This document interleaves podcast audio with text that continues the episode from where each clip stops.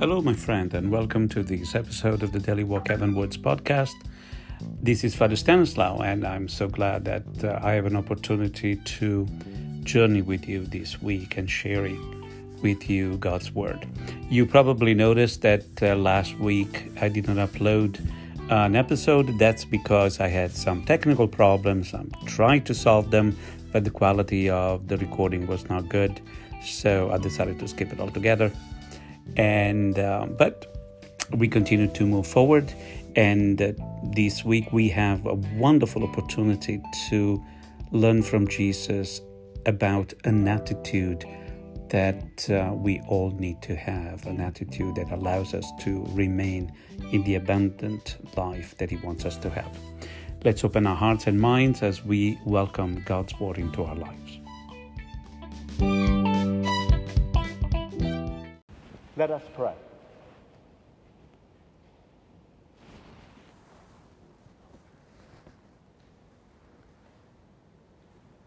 O God, who show the light of your truth to those who go astray, so that they may return to the right path, give all who for the faith they profess are accounted Christians the grace to reject whatever is contrary to the name of Christ and to strive after all, that, it, that does it honor. Through our Lord Jesus Christ, your Son, who lives and reigns with you in the unity of the Holy Spirit, one God, forever and ever. Amen. The Lord be with you. A reading from the Holy Gospel according to Matthew. On that day, Jesus went out of the house and sat down by the sea. Such large crowds gathered around him that he got into a boat and sat down, and the whole crowd stood along the shore.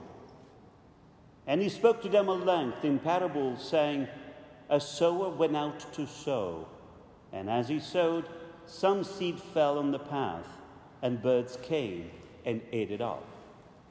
Some fell on rocky ground, where it had little soil. It sprang up at once because the soil was not deep. And when the sun rose it, it was scorched, and it would wither for lack of roots. Some seed fell among thorns, and the thorns grew up and choked it. But some seed fell on rich soil and produced fruit, a hundred or sixty or thirty fold. Whoever has ears ought to hear. The disciples approached him and said, Why do you speak to them in parables?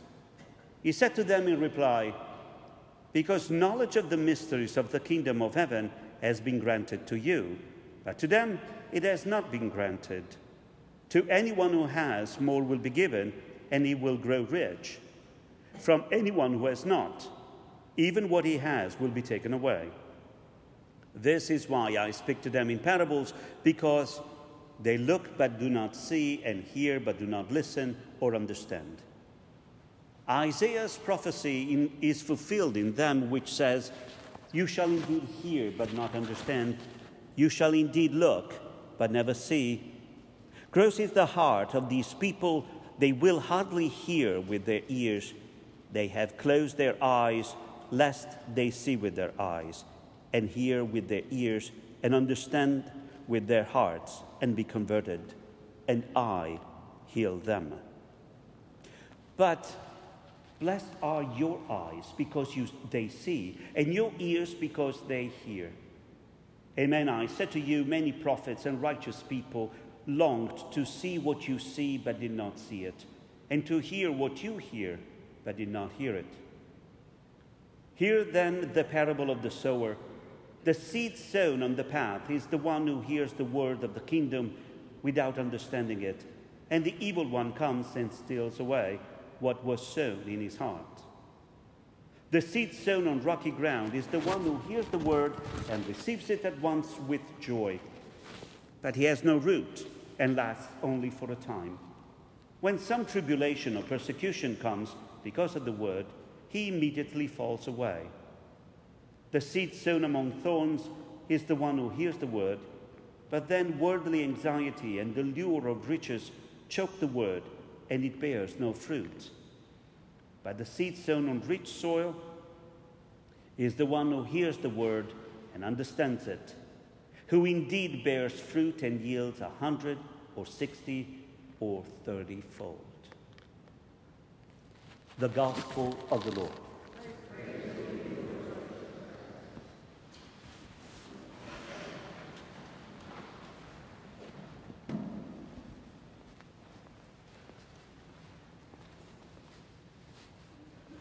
As a family, as a church, we are taking another step forward in our life, in our Christian life. And uh, we are spending time understanding what it means to be a disciple of Jesus. Jesus last year and the last year, last Sunday and the Sunday before used the expression little ones. Means those people who understand that they are children of God and they want to live in this way. And we learn that to be a little one, to enter into this relationship with God as disciple of Jesus, we have to let go of ourselves, pick up the cross, and follow Jesus. What does it mean to pick up the cross? It means that we who live as children of God must develop a mindset that is shaped by God. We see things from the point of view of God we value what God values. We love whomever God loves you, loves in the very same way that God does. Why? Because we partake of his life. So we are not just one looking at the other. We partake. We are growing in union with them. Isn't that amazing? This is the mystery of Christian life. But of course, we want to ask ourselves what does it mean? What are these values that God has? Because they have to become ours. We have to change our mind. That, that's the meaning of the word convert. To convert and to repent means to change my mind so that I can behave in the right way, so that I can walk on the right path. And we are constantly doing this, changing our mind so that the values of God can become ours. Okay, so what are these values? I want to know because that's what I want to put into practice. I'm pretty sure you also want to know. If you don't want to know, that's what you're getting anyway. So, but um, so the parables help us in doing just that, entering into the mind of God, into the mind of Christ, so that we can get something. We can get these the meaning of these values. Parables are tools that uh, uh, wisdom teachers use in order to make a point without making the point making the point using something easy to understand. And usually these parables have images that stay with us so that we can keep thinking about it because they're based on everyday situation. The parable of the sowers that we heard today is a parable that shows up in all the, the other three gospels, in the three gospels, but it's one of the special parables because we actually get the explanation from Jesus. Okay, so we now know that there is a sower, there is seed, and there is soil. We have to understand what they are so that we can understand something about God, and then we understand something about ourselves. So, the sower, of course, is the Father, is God, or Jesus, who spread this seed very extravagantly, almost like he is not responsible for the seed. Why? You just don't spread seed on rocky ground, right? We know that it's not going to do anything. And yet the Father spread His words. We know that the seed is the Word of God. We heard from Isaiah in the first reading that this Word will not return to Him, to God, until He bears fruit. So what does God do? He spreads it everywhere like do. You don't do that. And did you notice that even on good soil, the seed goes before the soil is plowed? Well, God apparently doesn't care about how we do things here on earth. He just wants everybody to hear His word. Everybody is a candidate to be part of His family because God loves all people. He, we heard that, right? Not too long ago, that he lets the sun rise on the good and the bad. He lets the rain fall down on the good and the bad. God, what is lesson number one in Christianity? God so loved the world that he gave his only son. So there he goes. The, the, the seed goes everywhere. And then he hopes that something is going to happen. And then there is the soil. The soil obviously is us. And you know what? Unlike the soil in the parable, we can be any type of soil. As a matter of fact, maybe some of us here may feel it's very rocky. There is nothing going on right now. It feels like I'm, I'm done. And yet the Word of God is there too. God never gives up. And He can see the potential of that soil, even though you may not. Maybe some of us are completely taken by what's happening to the point that there is no room for prayer, that there is nothing because the anxieties of the world, of the, the pandemic, the, the social un- unrest, all create some kind of reaction in us, and the Word of God seems like it's not going anywhere. Yet God says, I'm, I'm trusting, I'm going to put a lot of seed in there too. Why? Because I can see the potential of your soil, of your heart, even though you think the, the, the anxieties, the world is winning over. And even the people of good soil, they said, don't give up. Why? Because things can happen that they make us feel a little bit rocky later on. We are constantly looking, and we, are, uh, we should constantly ask God to help us to make sure that the soil becomes always fruitful, able to receive the seed, so that the seed may bear much fruit. That's the Christian life from this parable.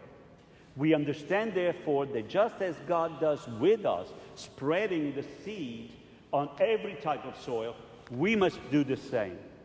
Every single person, whether close or far away, whether we know or don't, must receive the seed of God's word, must receive our love.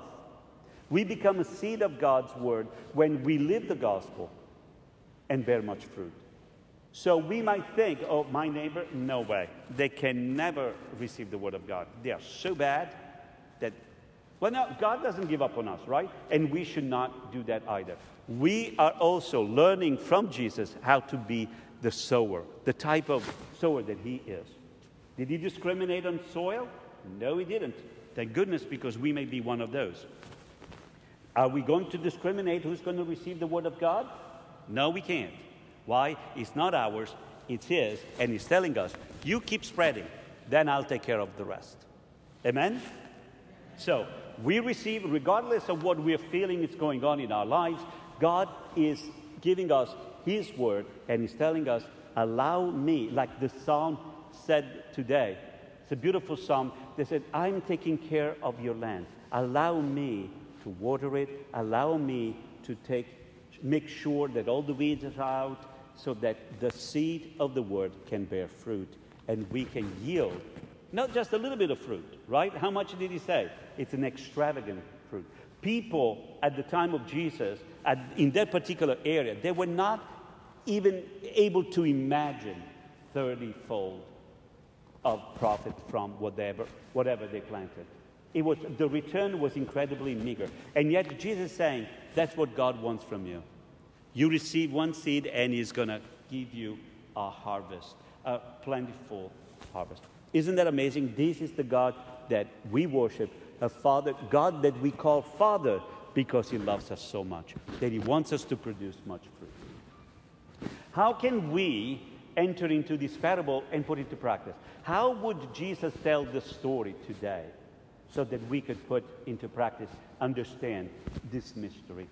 First of all, Jesus has been saying for quite some time that in order for us to hear, we have to have the right ears. We have to turn it on. You know that before becoming a priest, I was a teacher. And I was always telling the students what my parents have been trying to tell me for many, many decades put on the listening ears. Because sometimes I hear things? Well, nothing goes in. Okay? Especially something to do with chores, with things in the house. My mom would tell me to do something, and I would, I would look at her. I don't know what she's talking about.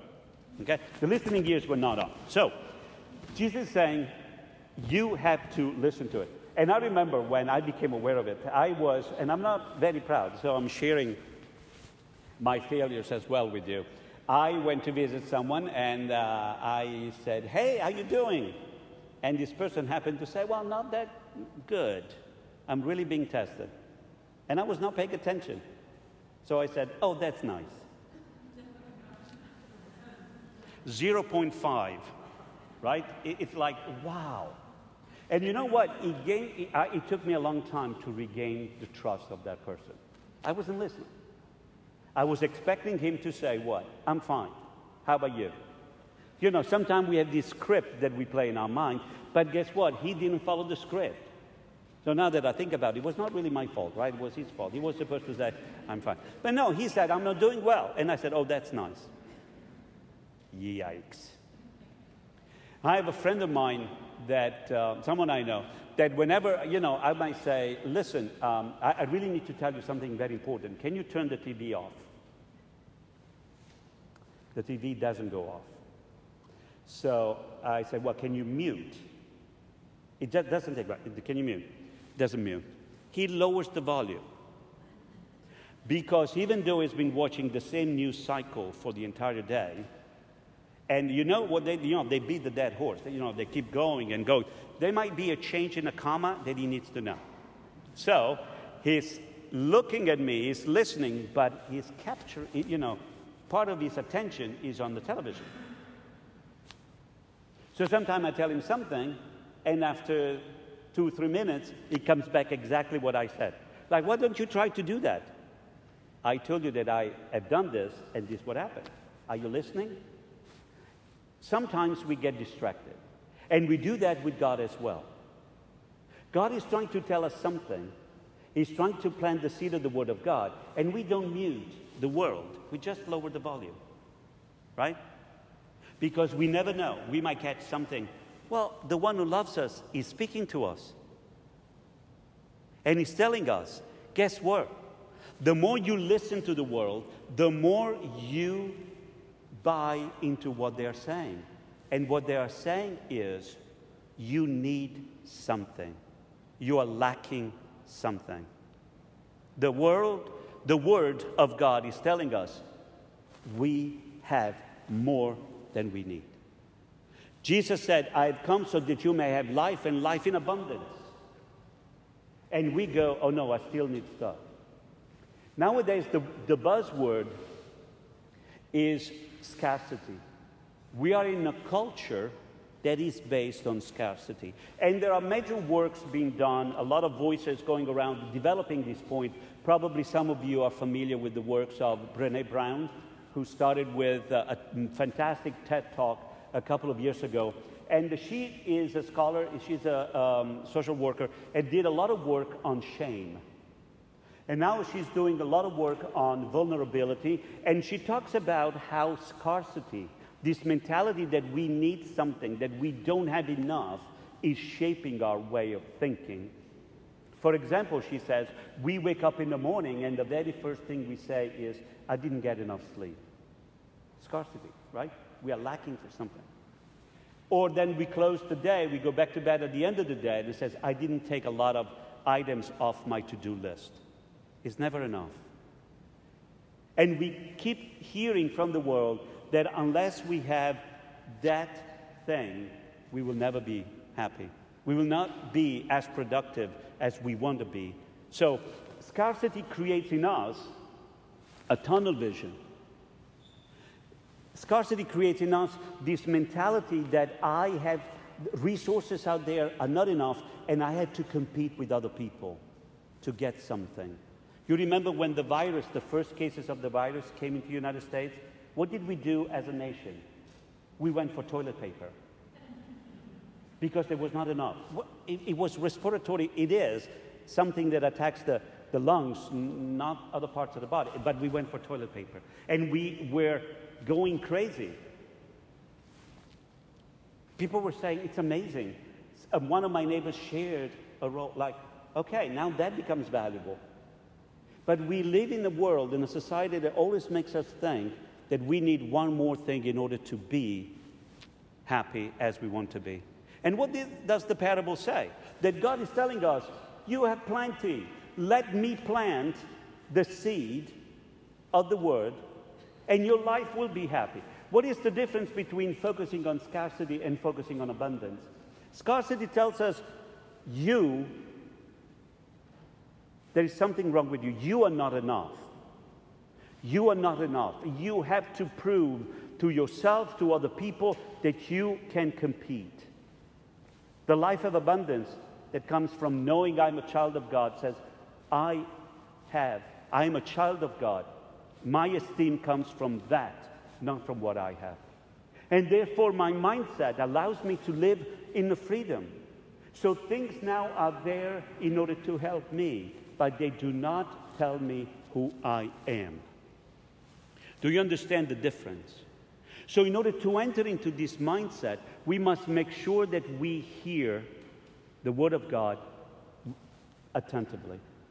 Listen, do you remember my friend to whom I said, Oh, that's nice, when he said, I'm not doing well. I was not paying attention because it was an everyday conversation.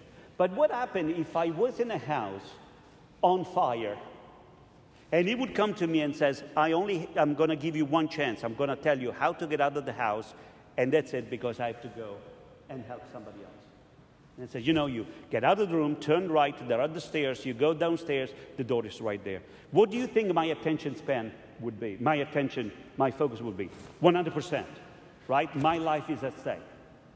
Jesus, when he talked about him being the shepherd, he said that the sheep is matter of life and death for a sheep to be able to recognize the voice of the shepherd. It's the same for us. The world out there, there is a lot of confusion.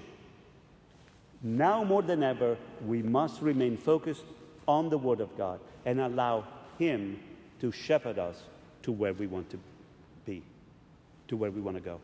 To understand how lucky we are that we can focus on the abundant life that God wants us to have and work very, very hard to let that scarcity mentality out of our mindset. How do we do it? Gratitude. If we become more and more grateful, and for every single thing we focus on how much blessed we are, we snap out of it and start seeing things for what they are a gift of God to all of us. So, for example, I wake up and I've not had enough sleep? Well, at least I'm thankful that I'm sleeping on a, a mattress. It's not very simple. Take a shower. Hey, God, thank you for inventing water. That's, this is pretty cool. Okay, you are here in a, uh, in a, in a, in a church, uh, sitting on a chair in the pews. Well, I don't know who built them up, but I'm grateful they did. And I can ask God to bless that particular person who built the chair, built the church, and everything else. You see, the more we remain focused on what we have received, we realize how much we have and abandon the way of the world. As we continue to pray, we want to thank the Lord that He's inviting us to remain focused on the harvest that He wants us to experience and start valuing what He has given us, His own Son and uh, the more we ground ourselves in the love that God has for us, the more we are able to welcome the word and allow it to grow so that indeed our lives may be an example for all people of what we are truly experiencing that God in us can indeed be the most wonderful gift that we have received. And understand that each one of us, loved by God, are worth the blood of Jesus. And that's where we find the beginning and end of our true identity in the abundant love that God has for all of us.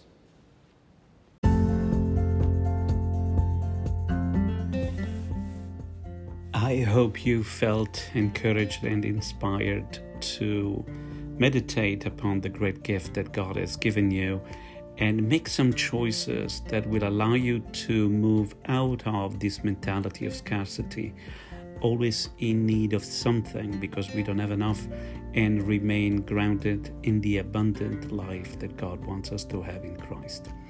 I'll wish you well. Uh, continue to pray for me, and uh, as you are assured that I am praying for you, so that we may continue together to take step after step every day and move heavenwards together. God bless, and I'll talk to you soon. Bye bye.